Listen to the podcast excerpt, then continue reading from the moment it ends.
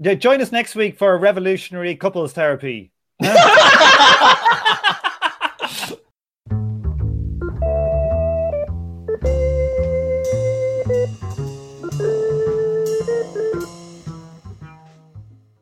Hello, and welcome to the 32nd episode of the Mike Macnair Revolutionary Strategy Series.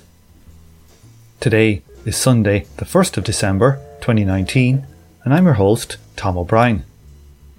We finally start the boss level final chapter, that is, Chapter 9 Republican Democracy, and descend into a long discussion on the merits of bourgeois liberties. This week I have the new Patreon, Swedish Tanky, to thank. If you too would like to help keep the good ship Alpha afloat, why not join the Patreon Gang Gang from only $5 a month or $1 an episode? You get access to all the special Patreon only bonus episodes, the right to vote on the reading group series, and other cool stuff too. The latest Patreon only episode is due to drop in a few days, so watch out for that. It's a discussion on Marx and Engels' concept of the party with Lawrence Parker. If you're interested in helping me produce and edit the show, hit me up on Twitter or Facebook. If you'd like to comment on the show, please do so on the YouTube channel and make sure to like, subscribe, and share. Okay, to the discussion. We have just the regulars here today. Who will we start with? Let's start in reverse alphabetical, geographical, horoscopical order. And let's go with the dual headed beast that is Lex Soph. Hey, uh, this is uh, Lexi. This is Sophie in a post brunch haze in Arizona. Is, is Sophie asleep? Is she snoring? Or is that some kind No, I'm a vicious beast. Yeah, we have a ravenous beast here. like a like a raven? Excellent. Yeah. Moving yes. Exactly. Moving on to Lord of the Serfs himself, all the way over here in Europe. Tom, that's the second Hell time you yeah. that joke. I know it's a good one. It's got legs. It keeps going. Puya, how's it going? It's going good, Tom. How are you? I, I do think that'd be a good name though for a podcast, Lord of the Serfs. Oh my god. No, I I might- I might What, are you have to rename. reactionary on us? I might have to rename from Alpha to Omega. Seriously. Oh god. Okay, this is the Sophie's last uh, appearance on Okay. the reading group. Uh, On Emancipation Network, new. we, Yeah. we have Lord of the Serfs. Lord of the Serfs. And I want like me to be wearing like tight felt trousers and like Oh my a God, no. bright top and maybe a felt green hat with a feather in it. As I'm be holding my, you that'd be that. my front page. This Yeah. needs to happen. yeah, if you don't actually wear this, I'm gonna be kind of upset. Actually. Yeah, this might split the party. Might split the party into groups of less than one. Okay. Now, and finally, we also have Kyle. Kyle, who- how's it going? Uh, all right. I'm still here in Calgary. Are you up for some revolutionary patience? Oh, yeah. So much patience. I, I've, I've got enough patience to finish this series. Yeah. It reminds me of a bad joke. Somebody said, uh, "I wanted to be a, a doctor, but I but I didn't have the patience." That's a good joke. That one. Okay, that's my dad joke for the day. Okay, I don't know why I come up with that one. Okay, now That, that was a that was prime dad joke. it was That's the content we need. That's Puya right. just sounded like Puya came there with, when he figured out that joke there. Oh my like, God. Chill chill out there, sport. Puya, Oh, your God. camera's on as well. Oh, is it really? Yeah. you- yeah. Oh yeah. I'm in a dark room. such was such was the ejaculation. Now Jeez. let's start here. Let's go over and start with Sophie. I began this book with the argument that it was necessary to go back over the strategic debates of the past in order to go forward and effectively address strategy now. The primary focus of the book has been to attempt to understand critically the various strategic choices made by socialists between 150 and 80 years ago, rather than choosing uncritically one or another side of the old debates, as often occurs with the left today. It is necessary to follow the former course because those choices have led up to the defeats, demoralization, and disorientation that currently affects the socialist movement internationally. There are also, in reality, live political choices today. This has been reflected throughout the book.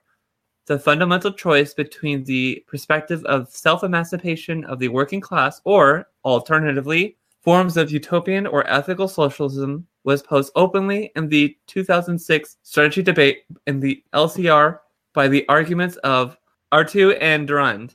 It is posed in British politics and elsewhere by both Euro communists and Green socialism. The coalitionist policy of the right wing of the Second International has been, since 1945, the policy of the Second International Socialists and official communists alike. The substance difference between them before first Eurocommunism and then the fall of the USSR was that official communists proposed for each country a socialist liberal coalition that would commit to geopolitical formal neutrality combined with friendly relations with the Soviet bloc, a policy sometimes called Finlandization by the parties of the right.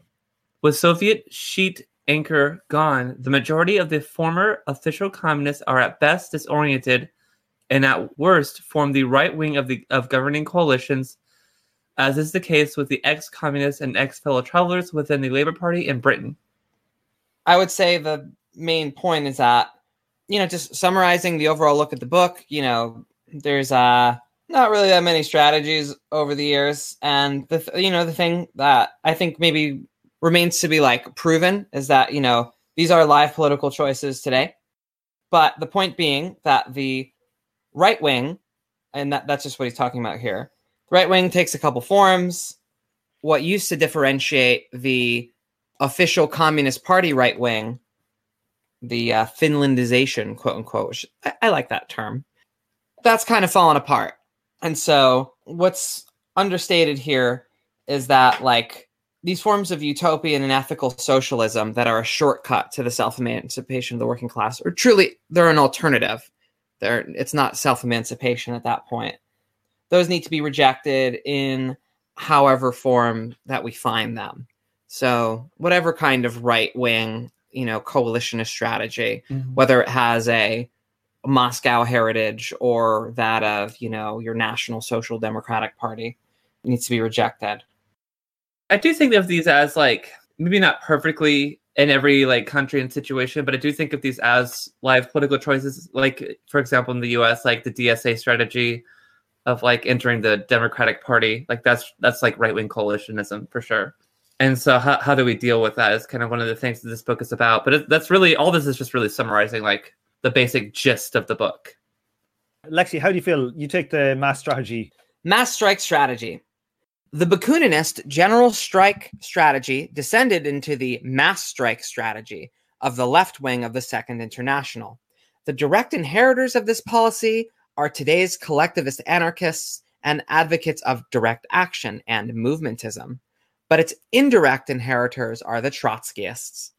The Trotskyist idea of a transitional method is that consciousness must change in struggle on the basis of present consciousness. Trotskyists imagine that partial trade union, etc., struggles can be led into a generalized challenge to the capitalist state. And in the course of that challenge, the Trotskyists could guide the movement to the seizure of power in the form of all power to the Soviets, in spite of their marginal numbers before the crisis breaks out taken together with the Trotskyists' extreme bureaucratic centralism and various secretive and frontist tactics. This policy amounts almost exactly to the policy of Bakunin and the Bakuninists in 1870 through 1873. It has had almost as little success as the Bakuninist projects. Before 1991, the Trotskyists could more or less plausibly account for this failure by the dominance in the global workers' movement of the Soviet bureaucracy and hence of official communism. Since 1991, the global political collapse of the latter has left the Trotskyists without this excuse. Without the Soviet Union and official communism to their right, the Trotskyists have proved to be politically rudderless. To say this is not to reject in principle mass strikes or one day general strikes or even insurrectionary general strikes. The point is that these tactics, which might be appropriate under various conditions, do not amount to a strategy for workers' power and socialism. Socialists should certainly not oppose spontaneous movements of this sort that may arise in the course of the class struggle, but rather fight within them, as Jack Conrad's 2006 Weekly Worker series on the 1926 general strike explains, for a political alternative to the current capitalist regime. Okay, it's saying that the Trotskyists are essentially anarchists. Who would have thunk? Uh, yeah. So, Anarchists will hate you forever, Tom. Congratulations. well, I mean, like, you know, for a lot of this book, I think I was thinking that like the, I don't know, the main orienting axis of left, right, and center was the Second International. But here, I mean, and I mean, or or the First International, which actually included anarchists. But here, you know, he's kind of getting it so that he's arranging things just so, so that he can make a direct parallel between the First International with the anarchists on the left and the Third International with the Trotskyists on the left, which you know isn't necessarily inadmissible. It doesn't totally under. It's not like it undermines his point necessarily. It's just something that I hadn't noticed up until now, and I've been reading this book quite a bit. He's he's saying that like the the Trotskyists' idea of how that things will happen in the end kind of descends into a kind of a, a mass strike policy of the old far left. Isn't that what he's saying? In practice, that's what it really means. Yeah, and what he's not saying, and maybe it's because he doesn't have the requisite experience with new left Maoists, which I somehow doubt, but Trotskyists did sort of win the alter Leninist generation of the new left, whereas in somewhere like the United States, Maoists took up that heading. There's plenty of anti revisionists that behave in the same way. And many people just associate this as, you know, Leninism, you know, full stop that you have a secret society or semi secret society, you pretend to be other things, and then once the moment is ripe, you know, there will be a big overgrowth. You know, people that want, I don't know, no cuts education, you know, or, you know, people that want, you know, stop gentrification now. It'll just turn into an insurrection or or something. I brought this up with Kyle and Tom earlier, but there was a general strike here in um Spain yesterday. Uh, did you hear about that, Lexi? No, like a like a- real ass general strike. Yeah, it was like half a million people. That's Chat. That's a pretty big one, right? I mean, sounds good to me. Yeah, that's better than the so-called general strikes we've had here for sure. Yeah. I, it was in Catalonia, but it was kind of separatist. I, I mean, I just wanted to get your two cents on it if you had an- if you had one. You know, like I don't know what the population is. So is it a general? Is it a successful general strike? I don't. I don't know. You know, for the area, like maybe that's a pitiful turnout. You know what I mean? I mean, it was most It's of it. it's a significant fraction. We we checked out what the population of the metropolitan region was, and it's Okay. it's significant. Yeah, it's like Yeah. uh, I think there's seven million people in Catalonia, so that's like what Okay. uh, a fourteenth of a population. Yeah, that's that's not insignificant. Well, basically, what I'm asking is relative to the other, you know, general strikes that have been tried over the last, I don't know, 40 years. You know, how does it compare? Or maybe, probably 30 years. Let's cut it off after Franco.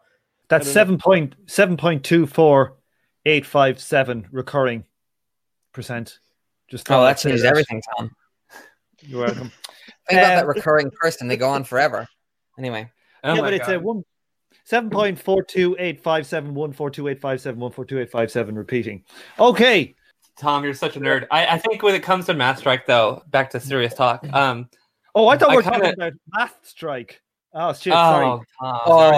sorry. oh my Tom, God. you, You, said one dad joke. yeah, we gave you uh, we gave you your dad joke ration. Okay, You know more. a mass strike doesn't propose a political alternative to the present regime. If you live in a place where there are kind of big protests regularly, it starts to feel like clockwork. Right. because you know at the end of the day you know that everyone's gonna go home or maybe there'll be an occupation for a couple days but after that everyone's gonna go home and the next day, the same government will be there, more or less. Like every so often, a ma- you know a big mass strike gets some demands met, and I don't want to shit on that, and that's why he's saying, hey, you know, we can't rule these out tactically, but as a strategy, this is an illusion. Like it's only So- one day. Oh. There's no like way to maintain that momentum, and it's not a way to express workers' interests in the long run. dare I say, uh, playing devil's advocate, right? So let's say, uh, you know, I don't think we need a political alternative. You know, I think we just need to like build our own society and ignore the state or, or just get rid of it. You know, we don't need a political alternative. Why can't we just keep having these spontaneous outbursts until hmm. we build up eno- enough momentum to smash the state? And I also think that to have a general strike, you need to be like fairly organized. There Well- needs to be like some way to coordinate all these people. It should be totally unplanned. It should be such that every time you do it, nobody knows what's going on. So it'll take a number of weeks to figure out some decent processes. And we Somebody should posts a thing on Twitter. Mass Yeah. strike happens. It's We should- serendipity. That wasn't. That's have- not like a joke. Like you know, I mean, it is, but you know, Some people take like that, that- shit seriously.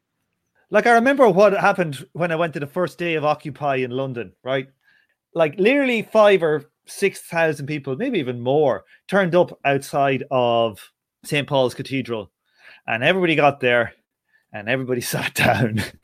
and everybody was like, right, what next? And then obviously, like there was a corner at the steps, like maybe 15 yards away from where I was sitting, where the leaders were.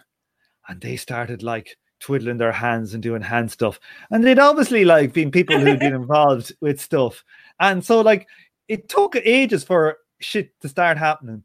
And Right. eventually the whole thing was just basically run by some anarchists, you know. Yeah. And it wasn't organizationless, but it took a while for people to figure out who was organizing what and doing what. But it was like a total it's total rubbish, you know. It's a But- well- complete facade of I don't know spontaneity or something. well, but arguably, if there was like a greater sort of I don't know strategic bent to a movement, something like that could play a role in some greater project. As dumb as it seems, but by itself, it's that's clearly going to go nowhere. Well, Yeah. there's also the kind of building off the point Puya made earlier about, um, you know, needing needing like a lot of organization and stuff like that. I think earlier in the book there was some quote by Engels to the effect of, you know, if you're having like if you have enough resources to have a a good mass strike for a sustained period, you should just do the damn thing. I think that was Kautsky. Was it Yeah, that's that's Kautsky's essay on the mass strike. Yeah. Yeah, look, I, I just think about it like, well, I just think you need to be organized at every level of society, and you can't just leave out the political because you don't like it. Like, I think the analysis of like the fact that Russia went bad is that politics is the problem is wrong. Like, if you take a historical material approach, it's obvious that if Russia was as developed as Germany was, the outcome would have been largely different. Do we all agree with that? It would be different, yeah. yeah. Yeah. Yeah. Yeah. And so, like, the problem is not a politics or a party. The problem was the state of their economy and the backwardness, and they were going to have to develop it somehow. So, what did they decide to do? They didn't go capitalism, they went hardcore, weird ass Stalin madness, you know? And that that's the problem, as opposed to the fact that it, there is a party or not. I think that's just the general critique that a Marxist should make. I, well, I think Macnair here, he says, socials should not oppose spontaneous movements of a sorts that may arise in the course of a class struggle. So I think that he acknowledges that a mass strike. He sees it as a think that- tactic and not a strategy. That's what he's saying. Yeah, yeah, yeah. Like if it's like you have a party and the party is strong and they decide to have a mass strike, then it's like it's worth its money or it's worth its time. Yeah. It, it, it's a tactic that may may be good at a particular time or not, dependent on the conditions. But that Yeah. shouldn't mean you don't have a party. I mean, like the reason that people start to develop a sympathy for a mass strike strategy as opposed to just tactics is especially without the workers' movement, but even in the heyday of the workers' movement, the unlikelihood that you know there's going to be something put together by you know politicos in the meantime in between these big outbursts that's going to be a liberatory vehicle. Uh, Macnair wrote an article recently and the title was containing the workers movement in safe forms. Now there's a sympathetic way to read it then there's like an unsympathetic way to read it. Just the title that like you know politicos in advance want to make sure that whatever spontaneous energy comes out can be you know directed in the ways that they think is best and you know is is going to be like of of maximal of maximal effectiveness and you know will achieve the desired result. And all these things that i think on paper i like but you know I, don't know experiencing especially the left without the workers movement but you can see with you know reformist social democracy and with leninism that this can be a problem even when there is a workers movement and you had like fairly serious mass political traditions. So i do think there's a big motivation for like, the, like there's like a hunger for this mass strike strategy more so than maybe it makes so much sense it's not usually a, a, thing of logic that's totally correct like there's only uh, one person i can think of that are is like rationally trying to defend mass strikes as a strat that I have seen is trying to defend mass strikes as a strategy. Usually, what I see is like anarchists who just kind of have a romantic hope that you know if we keep throwing the spontaneous ball at the wall, it'll eventually crack. You know, what I was trying to get at is like, why would anybody take this seriously as a strategy for taking power? There's nothing wrong with a mass strike as such, but as like a means for taking power, I don't see how anyone could logically back that as a strategy. Well, you, you maybe you can use the chaos to have a Blanquist coup, and that is kind of where Leninism, not just Trotskyism, right, um, and you know Bakuninism have some overlap. And I don't know if it's fair to pin this Bakuninist thing on Rosa Luxemburg, but certainly, like, there was a moment like when the mass strike and syndicalism, these things, even as a tactic, you know, had to be defended by Luxemburg and others. Like somebody like Kautsky was opposed to the mass strike as a tactic. He thought it was a waste of resources. That, that's that's that was my question. Is like, how much is Rosa Luxemburg defending the mass strike as a strategy for taking power? Wait, what is uh Kautsky's argument against the mass strike as a tactic? Either you're going to demonstrate your weakness by not sustaining the strike, or if you have the kind of resources to pull together a mass strike, you can get like more lasting change out of that organization. Instead of like you know like flexing your power at the existing government you could be orienting towards taking power if you can successfully execute a mass strike and to find a way to provide the resources necessary to sustain the strikers then the Kautsky's argument is basically like you already have the power necessary to take take power. So why are you having a mass strike?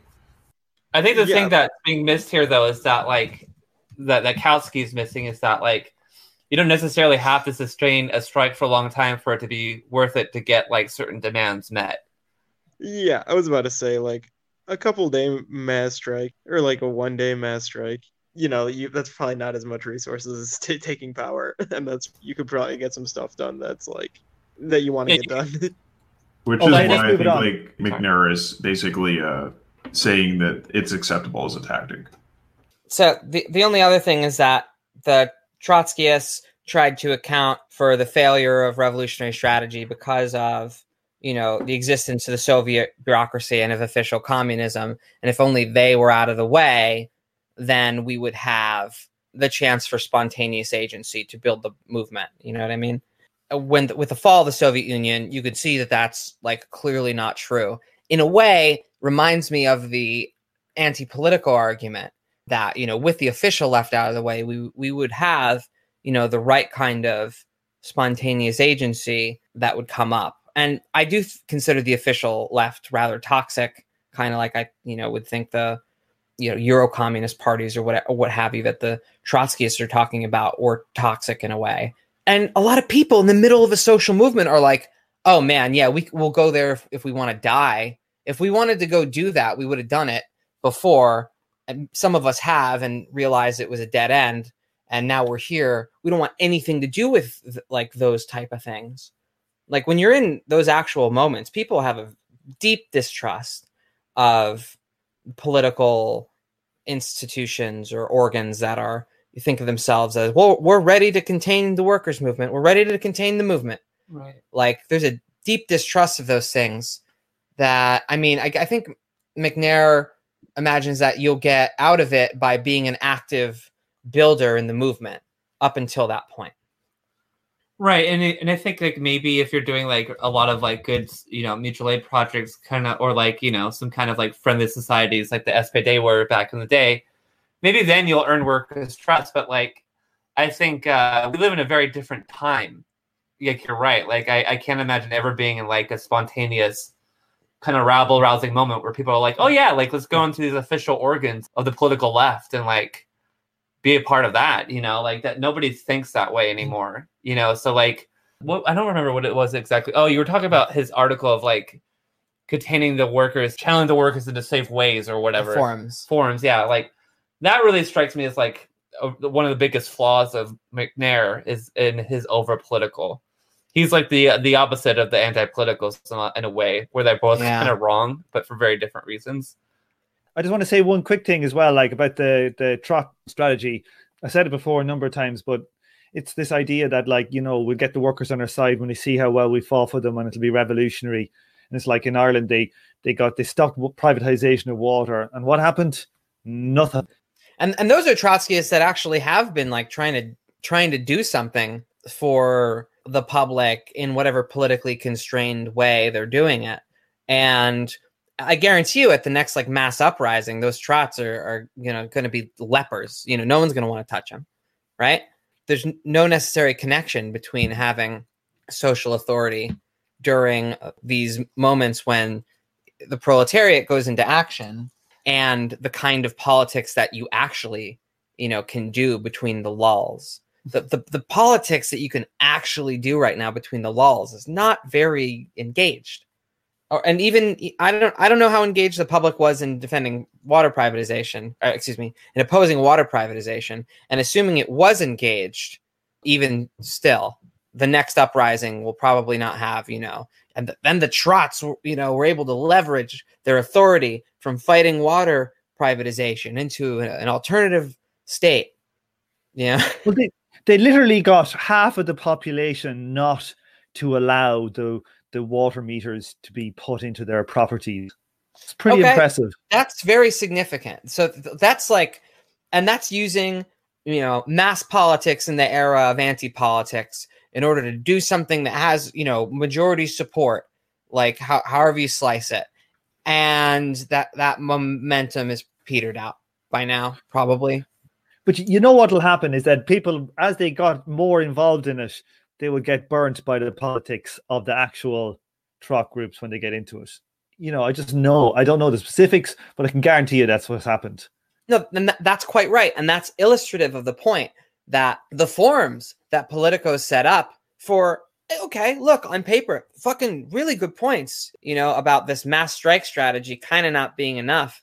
And you want to set up the political alternative to bourgeois rule, you know, before shit kicks off.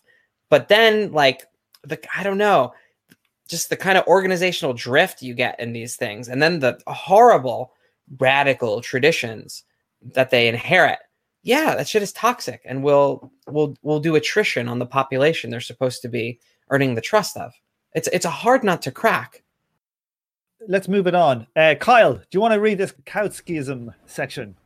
Sure. Uh, Kautskyism. Chapter 3 on the strategy of the Kautskian Center may appear to first be merely historical.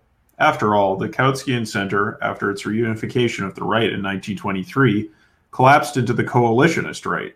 And after fascism in Italy, Nazism in Germany, and 1939 to 45, it left behind virtually no trace in the parties of the Socialist International.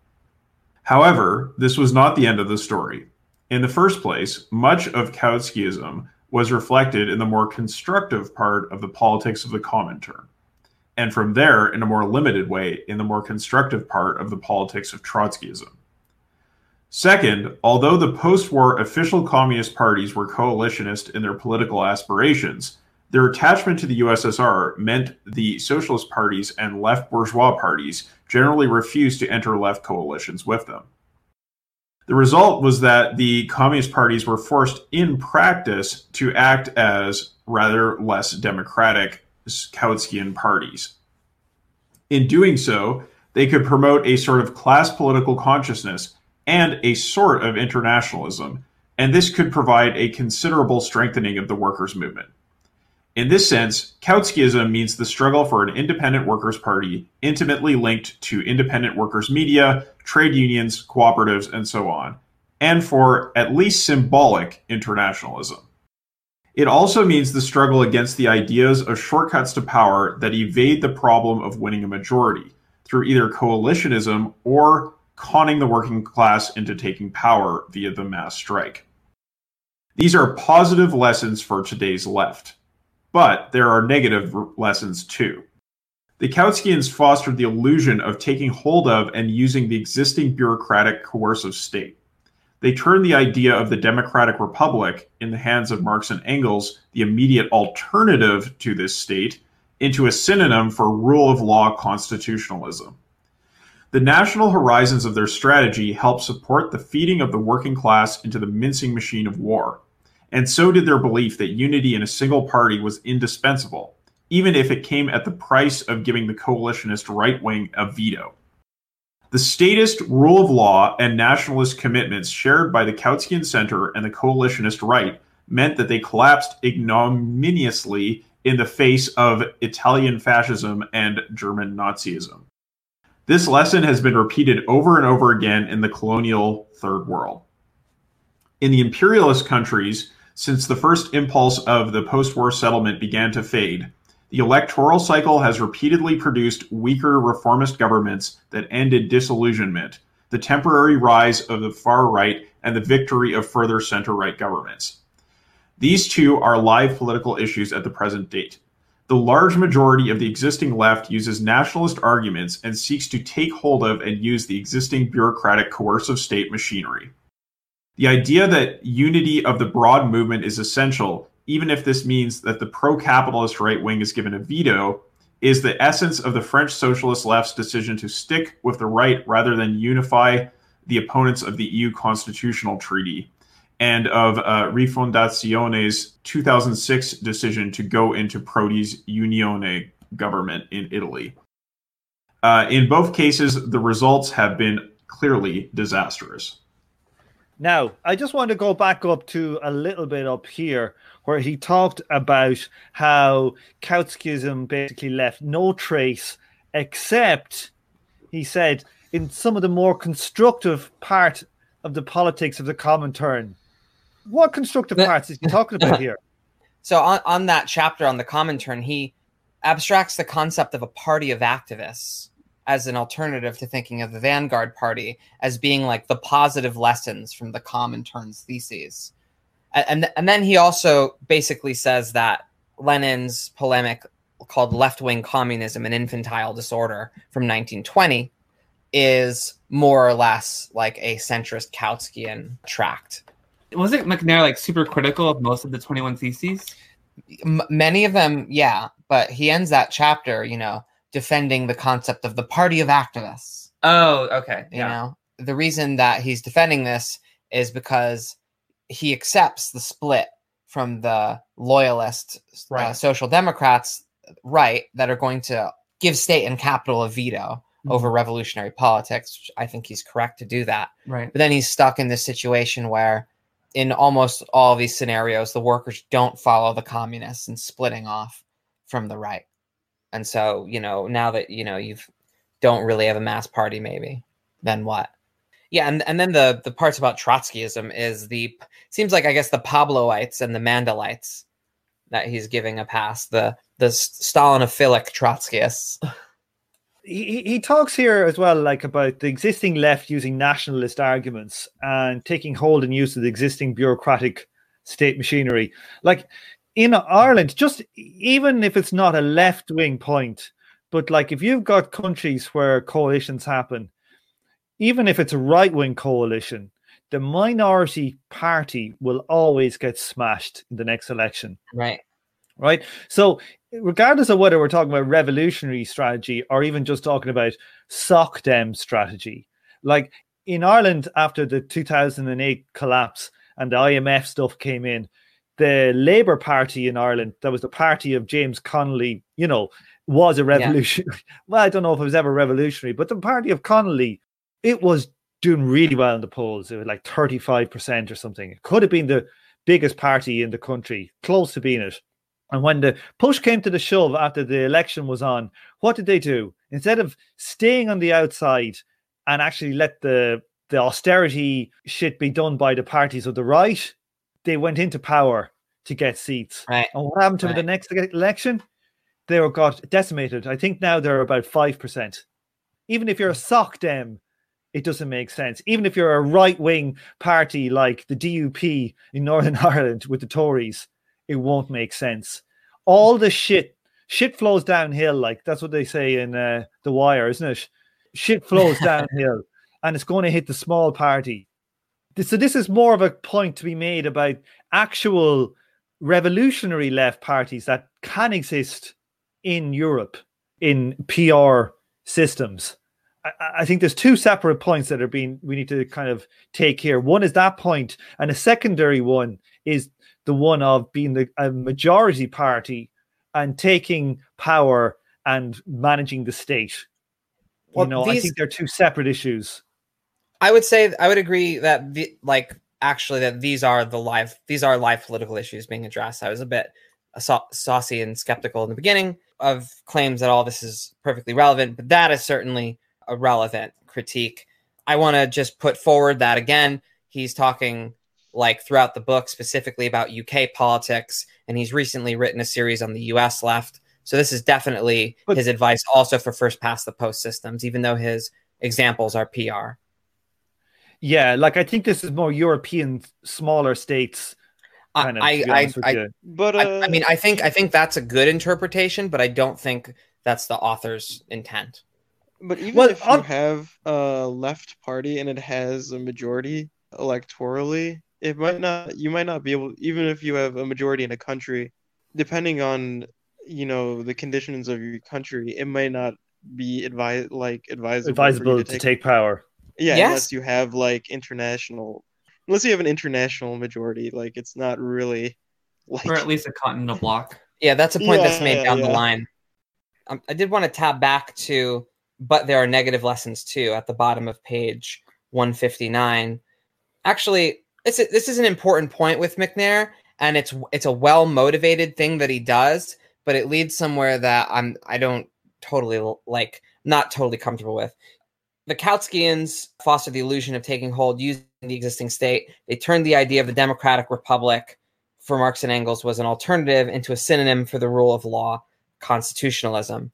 So this is the Kautskian move that Macnair really feels like is is like just an enormous, huge mistake. And this is why yeah. he goes so far to say that the bourgeois constitutional regime isn't democratic because, well, if you go to Aristotle and you define democratic, da da da da da da, you know, which I could get into that, but I think we should move on. Like that's a major critique of Kautsky, this idea of constitutionalism Right. It shows how how bad it was in you know in a post-war scenario the kind of constitutionalism of the liberals and the Kautsky Kautskyan party just was a disaster in post-World War One. I. Mean, it was, but all right, fuck it. I'm going to say it right. Like, Go on. Th- where in history is there broad continental forms of democracy of the type that Macnair is defining? Because this is exactly this is the idea that uh, you know uh, the Baron Montesquieu, you know, put forward that you know Republican liberty can only be small, and that was accepted by thinkers like uh, even Rousseau, but you know, especially the writers of the Federalist, and the whole point of creating this mixed, some parts democratic, some parts monarchical, some parts aristocratic, you know, system was to be able to have something like a republic, of course, you know, they didn't want it to be democratic at first, but it later absorbs more and more democratic characteristics in certain regards over time. Like these monstrous bourgeois constitutional regimes are the closest thing to continental democratic bodies there it seems like there has ever been. And so like I understand that they're not truly democratic, but if you're I don't know, hypothetically working in a tradition that proposed big republics that don't have a bunch of these liberties, it might be very important if you say that having these liberties is is a net benefit and that these liberties are the things that allow working class organization to happen you should probably like systematically prefer organizational environments that allow you these liberties. You should systematically prefer organizations that don't crush the working class tendency to to organize which you know Macnair holds as a, a constant in, in liberal capitalism it's just there's a real inconsistency here because these bourgeois constitutional regimes, and this is again Kautsky, right? These are the things that Kautsky was saying. This, these are the things that the opposition leader in Bolshevik Russia, uh, Julius Martov, was saying. And again, you know, the concept of the Democratic Republic in Marx and Engels is not the same as the Paris Commune. You know, like at first, you know, the earlier Marx and Engels, when they're talking about advocacy of the Democratic Republic, they really are just talking about, you know, getting rid of the czar. They're talking about February, the February Revolution. The proposed alternative to the Constituent Assembly was, you know, crushed by the people that made it because it was a silly, you know, it was too decentralized and ridiculous and whatever. And they didn't like how it was voting or whatever. So it's not like we have like a continental, you know, Democratic Republican alternative to bourgeois constitutionalism. That's like a big problem. We do. It's called the European Union. oh, babe. The European Parliament sits there with people from every different country sitting down, making I, uh, decisions oh, democratically. I mean, I, I, Tom, Tom, I, I, agree with your I agree with your point, Lexi, and so like as far as like Stalinism compared to like bourgeois nominal liberty, you know, allowing the working class at least enough space to try to organize, like is that's preferable. I, I get what you're getting at with that, but I think this argument that since there is like unless I'm misunderstanding you, it seems like since since there is no current form of continent-wide democratic republic, that there can't ever be one what, what what point are you trying to get with that? You know what I mean? There was so I'm not saying that there can never be one.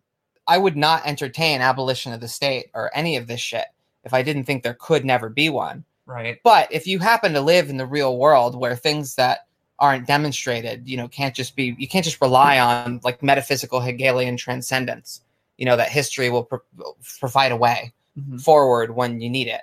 You know, there's got to be some especially if you're a Macnairist, right? You got to prefigure the forms that are going to contain the workers' movement. And to be charitable in a safe way means to preserve the emancipatory, you know, movement. Mm-hmm. You know, those those forms are going to look more like probably the United States than the Soviet Union. They will. They just will. Can I say something here? So sure. I, I, I think yeah. the the issue is, from my point of view, is that Macnair very uh, harshly attacks the uh, bourgeois political order, but when you actually look at like what the Democratic Republic looks like for Macnair, it's not that different from numerous existing states, right? so like like I, I think that the like I, that's going to depend a lot from state to state, but I think like we're going to get into this later in, when he actually like outlines what he means. But I, I, I think that like the ferocity of his attack against the existing order is a little bit out of line with what he actually has in mind. And yeah, and and, and and what he has in mind is very much not just like you know pie in the sky like the dialectic will deliver something incredible to us. It's like oh okay, like that's what you mean. All right. What Marx and Engels are getting at, right, with the idea of a democratic republic I think, in like the most charitable view we can give it, right? And the Macnair's interpretation as well is building on what exists in bourgeois society and making it better, right? In that kind of like, dare I say, dialectical way or whatever. And so I, I get that, and I get how that's like an approved. I personally don't take him as much of an issue with him shitting on the bureaucratic, you know, constitutionalist law regime or whatever the fuck he wants to call it, even though it sounds very similar. Because my initial reaction in reading this was that it sounds so similar to the constitutional regime, blah blah blah, right? That I'm like, what the fuck is he getting at? But I understand why he's doing so much to distance himself from supporting the current liberal capitalist state for a lot of reasons. And to me, like one of the biggest is that like it, it can't be overstated that the liberal constitutional state is quite capable and has committed genocide as well. And I'm not saying this as somebody who makes excuses for Stalinism either. Like right. Stalinism is is they're just as bad as each other. Like so, I, I think this whole thing of like comparing them, like other outside of the context of being mm-hmm. like working class being able to work organize, I don't really feel like it's a very useful exercise to say liberal capitalism is better than Stalinism or Stalinism is better than liberal capitalism. They're both such shit that the whole thing is dumb to begin with. I kind of like the Cockshott model of like how to organize politically in a social society. Sortition. Random selection. We we like have sortition systems that are increasingly being part like are becoming part of liberal capitalist order, right? Like right. I, I, I know Juries. like sortition was really important in Ireland recently. Like XR has been fighting for sortition assemblies in the UK. This is this is becoming a, a part of the, the order as opposed to a, a, an extreme alternative. Right. And Cockshott is actually like a case in point of this tendency. He's the most uh, serious that Marxist that I've read about engaging with the democratic republican traditions and mining them for organizational form ideas in a really admirable way. You know, I really appreciate his work on that. But, you know, in the beginning of his book, he acknowledges that he believes that Stalinism was a form of Marxian socialism, right? And that, oh, well, just uh, the, you know, democratic checks were just replaced with a cult of personality. We're working in this, you know, tradition. And again, Macnair's working in a tradition in particular, like his admiration for the Mandelites and the Pabloites in the splits, right? With the Trotskyist splits. There's a wing of Trotskyists that, you know, split off from organizing with the communist parties under a theory of bureaucratic collectivism or state capitalism or what have you. And then, usually through the bureaucratic collectivism one, some of them will line up with the bourgeois constitutional order instead. And so, yes, Macnair wants to avoid that. He doesn't want to be Max Shachtman. He doesn't want to be like a cheerleader for the invasion of Vietnam by the United States or something like Shachtman because you know because it's you know fighting the so the Soviets or that's fighting you know bureaucratic collectivism or whatever. But the tradition he's actually in does prefer Stalinism, or at the very least like Khrushchevism. I guess what I'm saying is that like I, I understand your, your desire to crit- criticize like Macnair's like kind of uh the, the hidden mustache and all of this. You know, there, I, I understand that there's a backdoor to the mustache. Right. I understand that knee jerk reaction. I just think that sometimes it's, you're a little bit soft but on it's, it's constitutional not, liberalism. Sure. I am a little soft because we're working in a tradition that is like essentially associated with something worse than constitutional liberalism. And that's it's constantly understated. Yeah, I guess we shouldn't like do that. No, no, no. I think it ends up being a major strategic blocking point when we live in the option that if you value bourgeois liberty, if you value the ability for workers to organize, there's something superior about this kind of society on those strategic grounds. And we don't live in mustache world. And to be twirling mustaches is a strategic liability to be twirling mustaches is a strategic liability, but it's also a strategic liability because it doesn't exist. It clearly failed. But whereas I, I'm going to argue even that if it did, I'm going to argue that it is also a strategic liability to defend bourgeois liberal constitutional orders because that is the state that we are seeking to destroy. Remember, that is the state that we need to smash. But this is a book about talking to the left, and this the left is twirling mustaches. they're stupid and we should constantly criticize them for that. But I don't think the answer is to be a soft we shouldn't be a liberal defenses in in in in in, in the fight against Soviet defenses. That doesn't make any sense. But like the only existing democratic forms that we have to draw on are in this liberal constitutional order. We have to engage with these things in a different way sure, we want to smash like the military state, we want to smash the bodies of armed men. There are parts of the bureaucracy and there are parts of re- bourgeois representation that would probably be retained in some future form of socialist utopia or whatever. Where else are we going to get these like like something? I recently did like a, a class uh, about different constitutions, and when people looked at the the Soviet constitution, they didn't look at all the you know wonderful promises about you know equality and, and access to basic material needs. They were just really creeped out by the uh, the political tone uh, Edward uh, of, of duties to the state. I, I, think that that's always going to be like really important uh, in having any kind of communication with the public in general because they haven't gone down this garden path of like seeing the good things in Marxism and then being surrounded by people who make excuses for bad politics uh, on the basis right. of the of the of that. I, Lexi, you said like you like commented on like Cockshott's line of like yeah, his hidden mustache. Like I think Cockshott makes a pretty decent point when he's like, I mean, it's like a socialist economy with like like bad politics. I I think that he's making an artificial distinction between political and economic forms that's really basic to the critique of political economy? Um, I think it's not like totally determinants. You know, we still have like constitutional monarchy with. I mean, we still have like absolute monarchy with capitalism. Like it's not like 100% determinants of the politics. If you use the word like Marxist or whatever, fine. But if you want to call it Marxian socialism, like of Karl Marx, no, Marx didn't accept a, the separation between economic and political forms when it came to this. He thought of this as a bourgeois alienation of of things that are really part of the same thing. And so, and so like I don't know, maybe this is just like a hang up of hating the way that the Marxists like pave over Marx's ideas. I don't know if like it has to do with like I'm not talking about what Marx thinks, but I think it's like sure, sure. yeah, I think it's like the USSR was like the economy was like you know after the NEP it was it was socialist.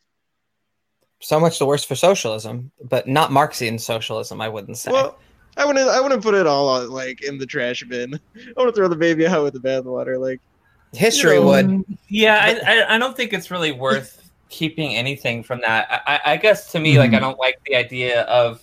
I, I I'd rather just criticize and say like that is a failure of like Marxists and say that's not Marxism at all is kind of my tactic. You know, it's, I feel like that's more honest than saying, "Oh, that's not real communism" or whatever. You know, it's just it's not Marxian. It's like Marxist. Sure, that's fair. That. It's just like, but Karl Marx, nah. Karl Marx wouldn't, that, nah, want that. Yeah, not, it's not what he was talking about. You, you can you can you can make that point. I think that's fair. I think this is kind of like a viewpoint that's more common in like Western countries. You know, if you go to the countries where it was, you know, it had its pluses. the reason why I'm so queasy, right, is that when I hear talk about the benefits of the liberal constitutional order, I don't get nauseous because I disagree with it being better than Stalinism. I get nauseous because it leaves out so many people.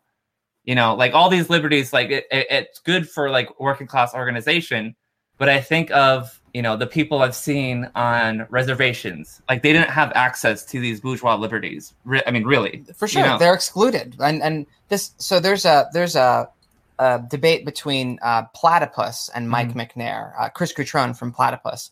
And Macnair is, really does not want to frame this in mm-hmm. terms of extending bourgeois liberty for the reasons that bourgeois liberty is zero sum. It always leaves people out. And I accept, I do accept that. It's it's true that you don't just want to say that oh we're just extending bourgeois liberty. We're fulfilling mm the promises of the Enlightenment. Uh, abandoning that framework is important. My point is that we don't have any other forums to go on virtually. Sure, and we can have this discussion in a way that's less memey. Is I, I, guess what I'm trying to think of because when you're memeing at the at the Soviet defenses about you know liberalism, that's going to be alienating to a lot of like you know, workers who aren't white, honestly. Do people Eastern. of color not value individual like freedom course- where, where they course. have it? Like I'm not because I'm Of course I, they I am do. I am arguing for like a classless society, but like I don't want to destroy individual freedom. Yes. And and we share a tradition with people that are fucking numb to individual freedom. Of course, I'm not saying that people of color don't value individual freedom. Of course they do, but they didn't have indi- they didn't have any kind of freedom for a lot the a long part of this country's history, and even still today, they didn't have that under liberalism. That's all. That's all I'm trying to say. I I've I fear this is a bit of a lover's quarrel. I feel like I've inflamed some passions. I, I don't think that I'm memeing.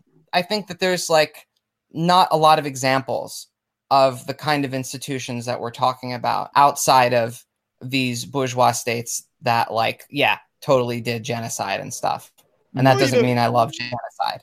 I don't Well, think you- you love genocide. I just I think I- I think I don't think- Lexi, you might be a fascist. Okay, fair point. I am on Twitter. oh my god. oh ah, dear.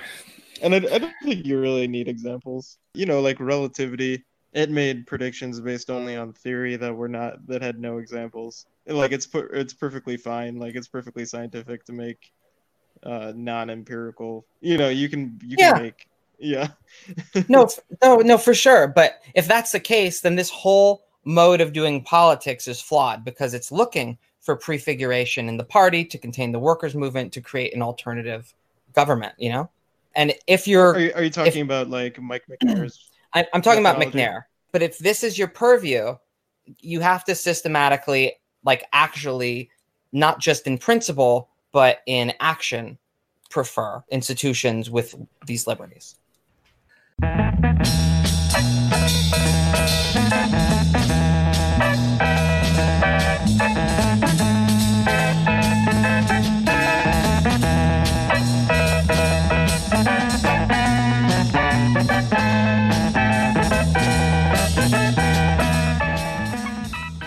On this episode, you heard the theme tune The Order of the Pharaonic Jesters and The Night of the Purple Moon by Sun Ra and his orchestra. Thank you for listening, and please join me for the next episode of From Alpha to Omega. This show is a member of the Emancipation Network, a Marxist podcast and research collective. Make sure to check out our network sister podcasts, General Intellect Unit and Swampside Chats.